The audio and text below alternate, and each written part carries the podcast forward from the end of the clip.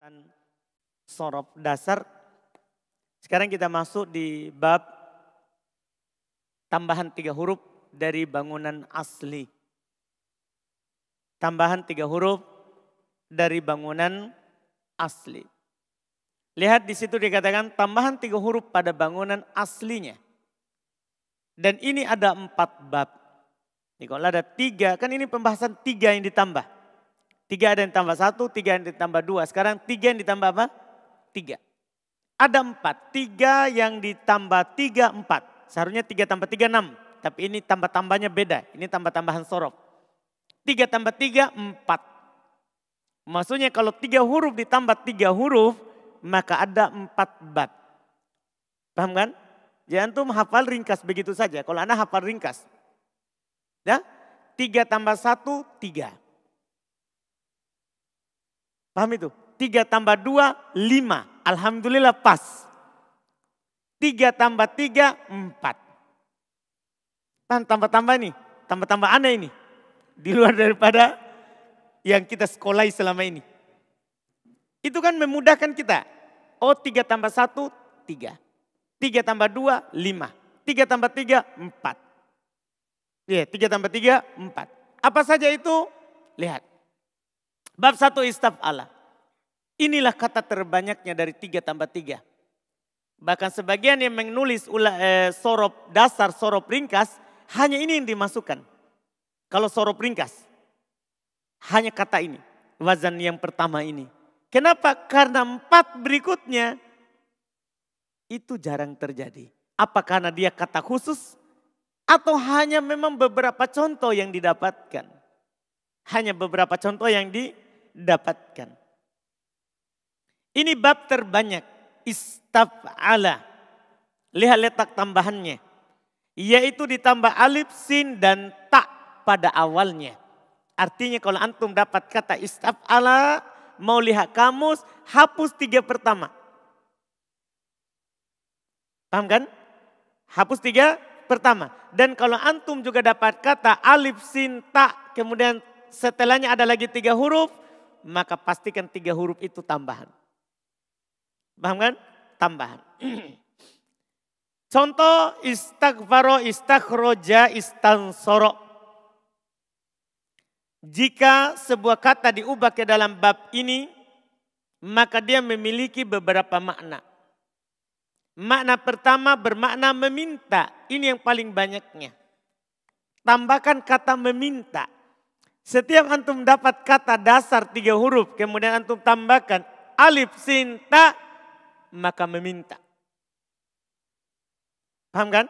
Bahkan sebagian ulama kalau dalam pembahasan akidah, kadang mereka membahas isti'ana, istighosa, paham kan? Isti'adah. Mereka langsung bilang, alif, sin, ta, litolab. Huruf alif, sin, dan ta tambahan itu bermakna meminta. Makanya semua kata yang diawali oleh alif sinta tambahan, maka terjemahkan at-tolab, meminta. Berarti istagfaro, meminta ampun. Paham kan? Istansoro, meminta pertolongan. Isti'ana, meminta pertolongan. Isti'ada, meminta perlindungan. Dipahami ini? Semuanya meminta. Ini makna pertama, makna dasar. Makna dasar. Dipahami kan? Contohnya banyak. Kemudian makna yang kedua, cabang maknanya bermakna menjadi. Bisa juga. Bermakna menjadi. Contoh istahjarotin. Atin artinya tanah. Istahjaro hapus alif sinta supaya ditahu aslinya. Maksudnya kalau antum tahu arti mau tahu artinya hapus dulu tambahan. Paham kan?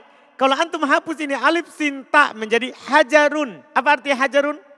Batu. Berarti istahjarotin apa artinya? Tanah menjadi batu. Atau kita bilang tanah membatu. Paham gak? Tanah membatu. Menjadi. Antum tinggal datangkan kata-kata lain yang semisal dengan hajar. Misalnya bahar. Istabharo menjadi laut. Nahar, yang penting tiga kata, tiga huruf. Naharun, ha? istan haro menjadi sungai. Paham kan? Menjadi susu. Cari dulu kata susu itu apa? Labanun, baru tambahkan awalnya. Alif sinta, ambil harokat dan sukunnya. Jadinya apa? Istalbana. Apa artinya? Menjadi susu. Demikian seterusnya. Demikian seterusnya. Makna yang ketiga, meringkas hikayat atau kalimat. Ini juga termasuk berfungsi untuk meringkas kalimat yang panjang. Lihat, istarja'a Yusuf. Istarja'a. Apa artinya? Yusuf telah mengucapkan inna lillahi wa inna ilaihi roji'un. Ini dalam hadis juga ada. Iya, juga ada. Ketika dibilang fastarja'a, bukan dia meminta untuk kembali, tapi dia mengucapkan inna lillahi wa inna ilaihi roji'un. Diringkas. Paham kan? Iya. Misalnya Ana katakan, mata Abu Zaid fastarja. Bapaknya Zaid meninggal. Maka dia pun istarja. Apa artinya itu? Dia mengucapkan inna lillahi wa inna ilaihi roji'un. Padahal kalimat kalau kita dalam percakapan panjang. Bisa saja kita katakan qala Zaid inna lillahi wa inna ilaihi roji'un. Kan panjang sekali diringkas menjadi apa? Istarja'a. Dipahami ini? Dipahami ya? Iya. Nah, sama juga dengan istakbaro, bisa bermakna ke situ. Istakbaro bakar, apa artinya? Bakar mengucapkan Allahu Akbar. Paham kan? Atau antum katakan istahmada. Ali, apa artinya? Ali mengucapkan Alhamdulillah. Jadi fungsinya untuk meringkas. Kalimat-kalimat yang panjang. Dipahami ini? Ini fungsi wazan. Inilah fungsi wazan. Yang ketiga, yang keempat. Mendapatkan sesuatu di atas suatu sifat. Ini mirip dengan makna af'ala. Bermakna mendapati, menjumpai. Iya. Lihat contohnya istakrom tu Yusuf. Ini maknanya kalau kita maknakan di makna dasar, Yusuf memulia, saya memuliakan Yusuf. Tapi di sini bukan itu maksudnya. Di sini maksudnya apa? Saya mendapatkan Yusuf mulia. Tambahkan kata itu. Makna yang kelima dan ini makna yang terakhir karena wazan ini hanya punya lima makna. Mengubah fi'il lazim tidak butuh objek menjadi fi'il muta'addi. Butuh pada apa? Objek. Ini sisi lain dari wazan istaf'ala. Ini sisi lain dari wazan apa? Istaf'ala. Ternyata wazan ini bisa membuat lazim menjadi apa?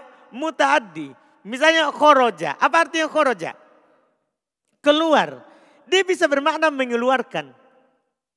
Bisa bermakna apa? Mengeluarkan istakhroja Zaid malan. Zaid mengeluarkan harta. Paham maknanya?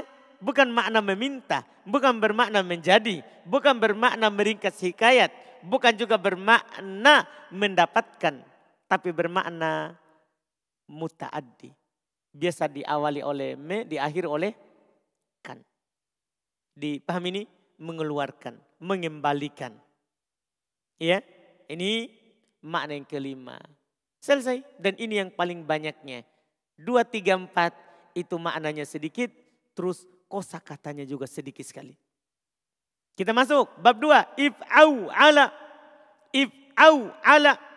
Yaitu ditambah alif di awalnya. Waw dan ain di antara ain dan lamnya. Lihat letak tambahannya. Contoh. I'syau syaba i'gdaudana. Antum baca buku sorob ini buku dasar. Nanti antum misalnya Qadarullah baca Syadil Arf, buku Sorob, karangan ulama Mesir. Ada juga Lamu Torof, karangan ulama Yaman. Antum baca misalnya At-Tatbik, As-Sorfiyah.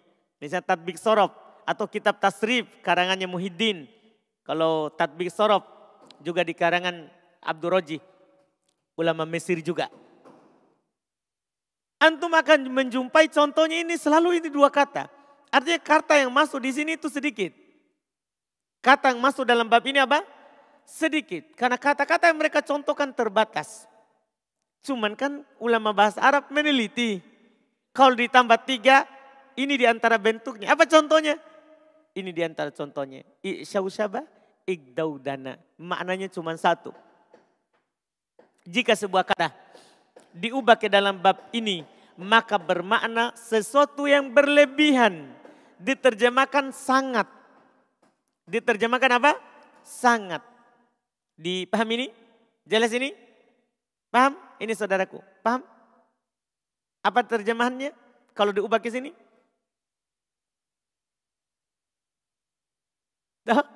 Bilang paham baru antum menghayal. Menghayal kita tadi. Ke mana tadi? Hmm? Ke kampung? Hmm? Atau ke calon istri? Hmm, jangan menghayal. Orang belajar itu perhatikan apa yang dijelaskan. Tah. Hmm. Kenapa saya tahu menghayal? Saya tidak tahu perkara goib. Tapi matanya antum kosong. Nah, iya. Hmm. Hati-hati pelajarannya, diperhatikan. Iya, ini wazan saudara, wazan memang sedikit kosa katanya, tapi perlu juga kita tahu bentuk tiga yang ditambah tiga. If'au ala, maknanya kalau antum dapat maka bermakna sesuatu yang terjadinya itu bukan sekedar terjadi biasa, tapi lebih dari biasa. Biasa diterjemahkan dalam bahasa kita sangat. Iya, biasa juga kadang diterjemahkan sering. Paham ya? Sesuatu yang terjadinya pokoknya bukan sekali. Iya, bukan sekali. Contoh di situ, isyau syabal makan. Isyau syabal ini dari kata usbun, rumput. Rumput. Diubah menjadi wazan tiga tambah tiga. Menjadi isyau syabal. Ketika dikatakan isyau syabal makan, tempat itu sangat banyak rumputnya. Dipahami kan? Sangat banyak rumputnya. Kalau dibilang usbun, rumput saja. Tapi kalau dibilang isyau syaba, sangat banyak rumputnya. Iya. Igdau dan syaru. Kalau kata godan, godana, ya, atau igdau dana. Ini godana artinya panjang. Panjang. Kalau diubah menjadi igdau dana, tambahkan kata panjang. Ikdau dan syar. Sangat panjang rambutnya. Dipaham? Asyar artinya rambut. Asyar artinya apa? Rambut. Dipaham ini wazan? Ini wazan kedua. Ini sedikit kosakata yang masuk. Bab ketiga if awwala. Ini juga kosakata yang masuk di sini sedikit. Selalu contohnya dua kata ini yang Anda contohkan ini. Di Lamutorob Anda dapatkan dua contoh ini di Syadal Arab Anda dapatkan dua contoh ini. Anda pernah juga belajar tatbik sorb. Dua contoh ini juga yang didapatkan. Paham kan? Karena buku sorop sebenarnya agak ada beberapa cuma pembahasannya sama semuanya. Sama semuanya. Dua contoh ini dicontohkan. If awwala yaitu ditambahkan alif di awalnya dan dua waw di antara ain dan lamnya. Makanya dua wawunya, makanya wawunya ditasdid. Awwala. Karena ada dua wawunya. Tasdid. Contohnya ijlawwada, i'lawwato. Jika sebuah kata diubah ke dalam bab ini, maka bermakna sesuatu yang berlebihan. Sama maknanya dengan bab yang kedua. Terjemahannya sangat. Contoh ijlawwada. Ya, Jalad artinya berjalan. Tapi kalau diubah menjadi ijlawada itu berjalan dengan sangat cepat. Berjalan dengan sangat cepat. Iya. Ilawato. Ilawato bergantung.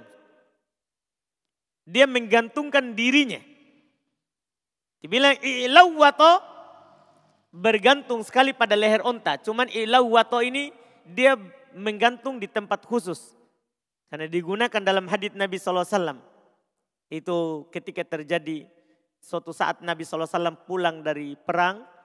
orang-orang munafik mereka mengejek Rasulullah dan para sahabatnya.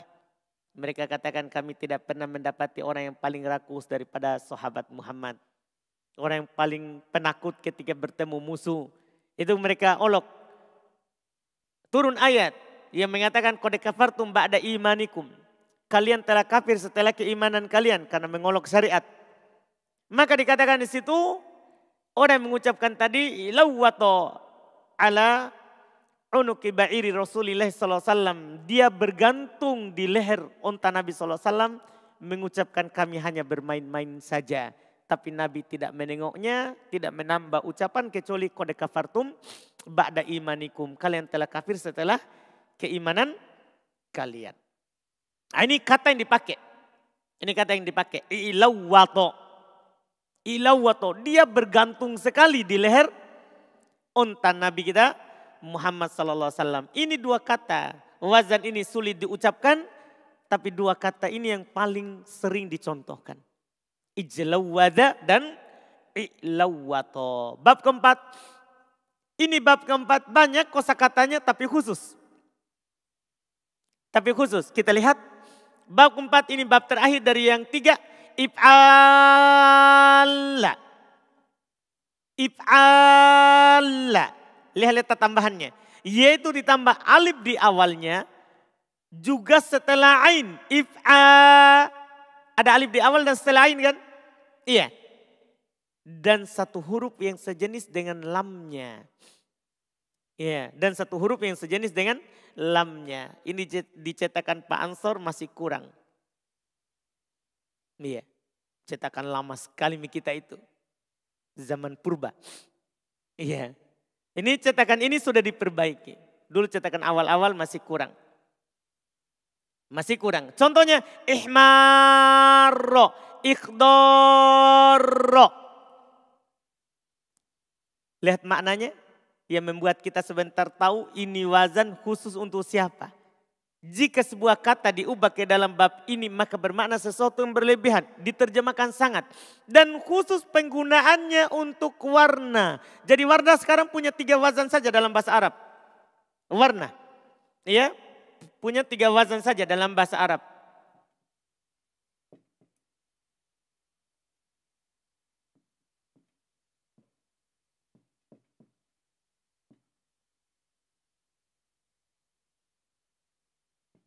Ini tiga saja. Fa'ila, if'alla, if'alla. Ini warna perubahannya. Tidak keluar dari situ. Contohnya hamiro. Ihmarro. Sama ihmarro. Ini kan maknanya merah. Ini if'alla, ihmarro kan maknanya sudah sangat juga. Ini maknanya merah sekali. Iya. Atau bisa juga diterjemahkan sangat merah. Yang ini apa? Kalau ini sangat merah sekali. Paham kan? Digabungkan. Karena tambah huruf, tambah penekanannya. Hamiro merah. Kalau sangat merah, ihmarro. Sangat merah sekali. Ihmarro. Paham ini? Ini wazan khusus. Iya. Banyak katanya karena warna banyak. Warna banyak. Hanya saja ya walaupun banyak bagaimanapun terbatas penggunaannya. Makanya kita tidak dapatkan wazan if Allah if Allah di kata lain di kata lain. Dipahami ini? Ini namanya wazan yang khusus. Iya. Contoh ihmarro sangat merah sekali. Ikdoro sangat hijau sekali. Ini maknanya. Dengan ini selesai tiga. Yang ditambah tiga. Dan juga dengan selesainya tiga yang ditambah tiga, maka selesai wazan tiga huruf. Tiga asli sudah, tiga tambah satu sudah, tiga tambah dua sudah, tiga tambah tiga sudah. Ya kan? Empat, sekarang kita masuk empat. Karena masih ada waktu, kita masuk saja. Mumpung bisa cepat, kita kasih cepat. Empat asli sudah. Ada berapa wazannya? Satu saja, fa'lala. Fa'lala. Sekarang kita masuk. Fi'il mazid rubai. Fi'il empat yang ada tambahannya. Dan antum sudah anak berikan dulu di awal di papan. Empat tambah satu itu cuma berapa? Satu saja. Empat tambah satu, satu. Empat tambah dua, dua. Artinya sekarang kita tinggal pelajari tiga bab. Dengan selesai tiga ini berarti kita sudah selesai dari dua puluh dua. Empat tambah satu, satu. Empat tambah dua, dua. Dipahami ini? Aneh kan tambah-tambahnya ini. Empat tambah satu, satu. Maksudnya satu bab. Empat tambah dua, dua. Maksudnya dua bab. Bisa kita selesaikan hari ini insya Allah. Bisa ya? Bisa enggak? Bisa. Masuk. Fil masjid rubai terbagi dua. Pertama, tambahan satu huruf pada bangunan aslinya. Tambahan satu huruf pada bangunan aslinya. Dan ini hanya satu bab. Ini lebih bilang empat tambah satu satu. Urainya, tambahan satu huruf pada bangunan aslinya hanya satu bab. Apa itu? tafa'lala. Babnya tafa'lala. Itu lima jadinya, karena empat tambah satu. Yaitu ditambah tak pada awalnya. Contoh tadah roja tazalzala tawaswasa. Maknanya juga cuma satu. Jika sebuah kata diubah ke dalam bab ini, maka bermakna menunjukkan hasil dari pekerjaan sebelumnya. Biasa diterjemahkan dengan awalan apa? Ter. Makanya dahrojakan maknanya yang mengguling, yang menggulung. Paham ini? Berarti kalau tadahroja tergulung. Was-was. Apa artinya was-was? Bisikan. Kan begitu? Kalau tawaswasa terbisikan. Paham ini? Zalzal, goncangan. Goncangan. Kalau tazalzala tergoncang. Dipahami ini? Semuanya seperti itu maknanya. Paham kan? Misalnya antum dapat kata eh, jalbaba. Jalbaba artinya memakai jilbab. Kalau tak jalbaba, terpakaikan jilbab. Dipahami ini? Jelaskan? Demikian seterusnya. Selesai. Alhamdulillah. Tambah dua huruf pada bangunan aslinya. Dan ini ada dua bab. Artinya empat tambah dua, dua. Ini maknanya. Empat tambah dua, dua. Artinya empat huruf asli. Jika ditambah dua huruf maka hanya berapa? Dua bab. Apa itu? Bab pertama if'an lala. If'an lala. Yaitu ditambahkan alif pada awalnya. Dan nun setelah ainnya. Contoh ihron jama, ifron ko'a. Dan alhamdulillah maknanya juga cuma satu. Ini mudah sekali kalau empat. Maknanya tidak banyak. Cuma satu. Apa itu? Jika sebuah kata diubah ke dalam bab ini. Maka bermakna menunjukkan hasil dari pekerjaan sebelumnya. Sama. Biasa diterjemahkan dengan awalan tercontoh. Ihron jama terkumpul. Karena har jama bersatu, berkumpul. Kalau ihron jama terkumpul. Ifron koa lawannya. Karena farqa'a berpisah. Bercerai-berai. Berarti kalau ifrongko'a terpisah. Terjemahannya berubah. Terjemahannya berubah. Selesai bab dua. If'alalla.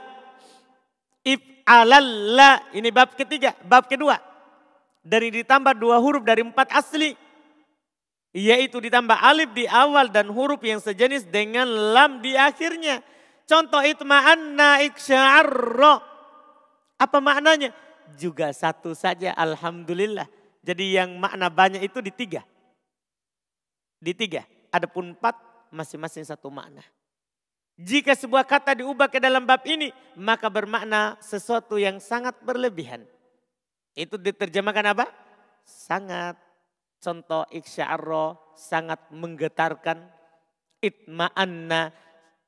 Itu salah juga artinya itu ya. Berarti salah ini terakhir Ini salah di kopi, diperbaiki malah salah. Di situ masih sangat menggetarkan. Bukan, sangat menenangkan. Dari kata tom anak. Iya, tumak nina.